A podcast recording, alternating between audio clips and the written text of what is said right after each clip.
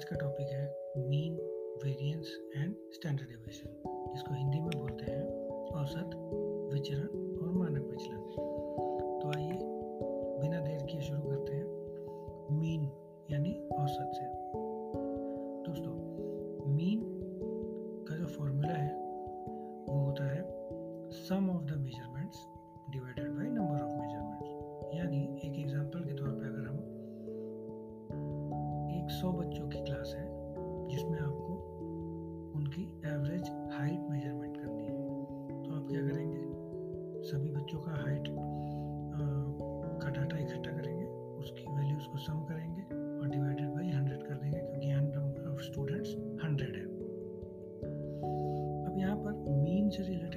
बहुत ही इंपॉर्टेंट बात जो मुझे लगता है शायद हर किसी को नहीं पता होगी। हालाँकि ऐसा कोई बहुत सरप्राइजिंग एलिमेंट नहीं है। बट आपने देखा होगा कि मीन को म्यू से भी रिप्रेजेंट करते हैं और अगर डेटा को एक्स से रिप्रेजेंट किया है तो मीन को कहीं कहीं एक्स बार से भी रिप्रेजेंट करते हैं। तो ऐसा डिफरेंस क्या है? तो बेसिकली डिफरेंस ये है कि दो टर्म्स यूज़ होते हैं। एक होता है पॉपुलेशन मीन एक होता है एस्टिमेटेड सैंपल मीन ठीक है? पॉपुलेशन मीन को रिप्रेजेंट करते हैं। म्यू से एस्टिमेटेड सैंपल मीन को रिप्रेजेंट करते हैं एक्स बार से। अब इन दोनों में डिफरेंस क्या है? चलिए एग्जांपल लेते हैं। मान लीजिए बनारस शहर, आपको एक काम दिया गया कि बनारस शहर के पुरुषों का आपको एवरेज हाइट निकालना है। तो केस वन आपके पास बहुत पैसे हैं, आपके पास बहुत समय है। आपने क्या किया?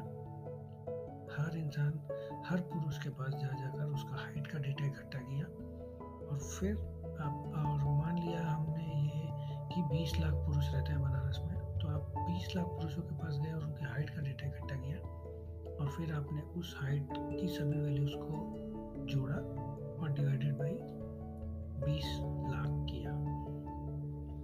तो ये क्या हो गया? ये एस्टिमेटेड वैल्यू नहीं है, ये एक्चुअल मीन वैल्यू है। तो ये हो गया पॉपुलेशन मीन ठीक है? यानी म्यू लेकिन दूसरे केस में हमने क्या किया? हम केवल 500 लोगों के पास गए। हमने 500 लोगों के हाइट का डेटा इकट्ठा किया और हमने उसको ऐड करके डिवाइडेड बाय 500 किया। तो ये क्या हो गया? ये है सैंपल मीन यानी एक्स बार तो उम्मीद करता हूँ आपको एक्स बार और म्यू यानी पॉपुलेशन मीन और एस्टिमेटेड सैंपल मीन यानी एक्स बार इसमें डिफरेंस समझ में आया होगा। चलिए, अब हम बढ़ते हैं अपने दूसरे टर्म यानी वेरिएंस की तरफ़। तो वेरिएंस रिप्रेजेंट क्या कर रहा होता है? वेरिएंस एक्चुअली रिप्रेजेंट कर रहा होता है कि how your data is spread around the mean population mean भी हो सकता है ये एस्टिमेटेड सैंपल मीन भी हो सकता है। सो so, अगर आपका पॉपुलेशन मीन हुआ तो उस जगह पर वेरिएंस बोला जाएगा। पॉपुलेशन वेरिएंस राइट और अगर आपका वेरिएंस एस्टिमेटेड सैंपल मीन के बेसिस पे कैलकुलेट किया गया है तो वो कहा जाएगा एस्टिमेटेड वेरिएंस ओके तो वेरिएंस का फॉर्मूला देख लेते हैं। वेरिएंस का फॉर्मूला होता है summation of X minus mu यानी हम यहाँ पॉपुलेशन मीन लेके चल रहे हैं तो एक्स माइनस म्यू का whole square divided by N where N is the population यानी नंबर ऑफ़ सैंपल्स तो अगर बनारस के सभी लोगों के, सभी पुरुषों का केस लेंगे तो हम ये कहा जाएगा एन की वैल्यू है बीस लाख। ठीक है?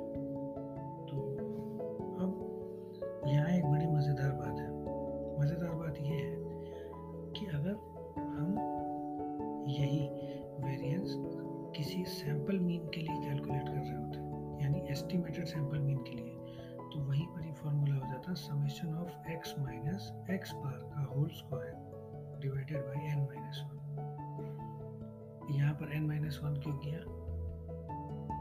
क्योंकि हम ये मान के चल रहे हैं कि n minus one is less कि एन माइनस वन एक सैंपल को रिप्रेजेंट कर रहा है, जो कि ऑब्वियसली एन से छोटा है राइट तो हम एक मैक्सिमम सबसेट ऑफ़ जो है एन को कंसिडर कर लेते हैं एन माइनस वन से। ठीक है?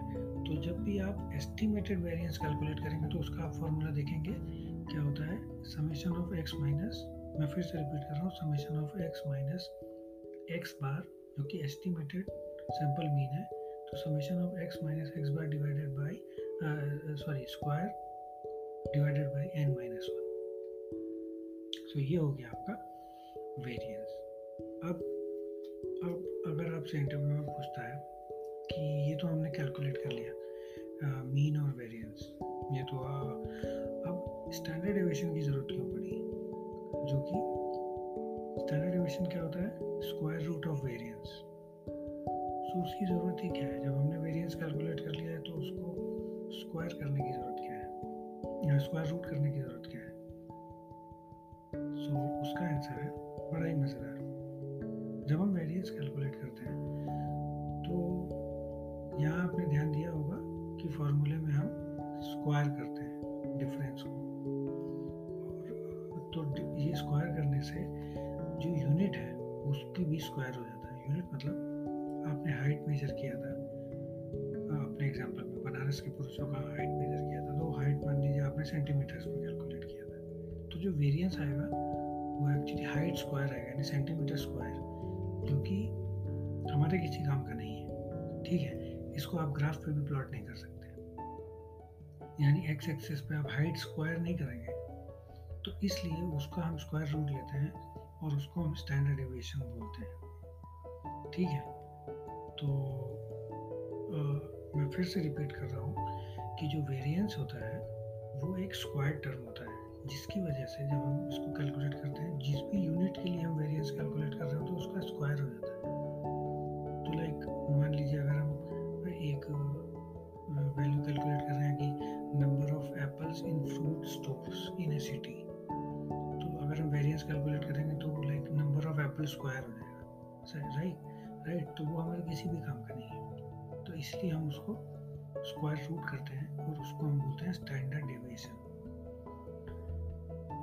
आपको मीन वेरिएंस और स्टैंडर्ड डिवीज़न को अच्छे से समझने के लिए आपको गॉसियन डिस्ट्रीब्यूशन या नॉर्मल डिस्ट्रीब्यूशन भी आपको पता होना चाहिए। सो आई होप कि आप इसके बारे में थोड़ा सा पढ़ेंगे और आपको ये सारे कॉन्सेप्ट क्लियर होंगे।